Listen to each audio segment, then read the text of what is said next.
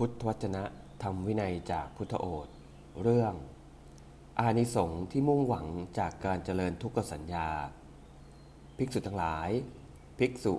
ผู้เจริญอานิสงส์หกประการ ย่อมสมควรจะเข้าไปตั้งทุกขสัญญาในสังขารทั้งปวง อย่างไม่จำกัดขอบเขตอานิสงส์หกประการอะไรบ้างคือ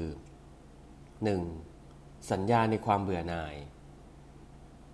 ของเราในสังขารทั้งปวงจักปรากฏเหมือนเพชฌฆาตเงื้อดาบอยู่ต่อหน้า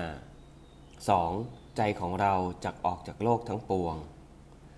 3. เราจักเป็นผู้สันติในนิพพาน 4. อนุสัยของเราจักถึงการเพิกถอน 5. เราจักเป็นผู้ทำกิจ ในการทำที่สุดทุก 6. เราจักบำรุงพระศาสดาด้วยการบำรุงอันประกอบด้วยเมตตา ภิกษุทั้งหลาย ภิกษุผู้พิจารณาเห็นอานิสงส์หกประการเหล่านี้แล ย่อมสมควรจะเข้าไปตั้งทุกขสัญญา ในสัญญาในสังขารทั้งปวงอย่างไม่จำกัดขอบเขต เอวัง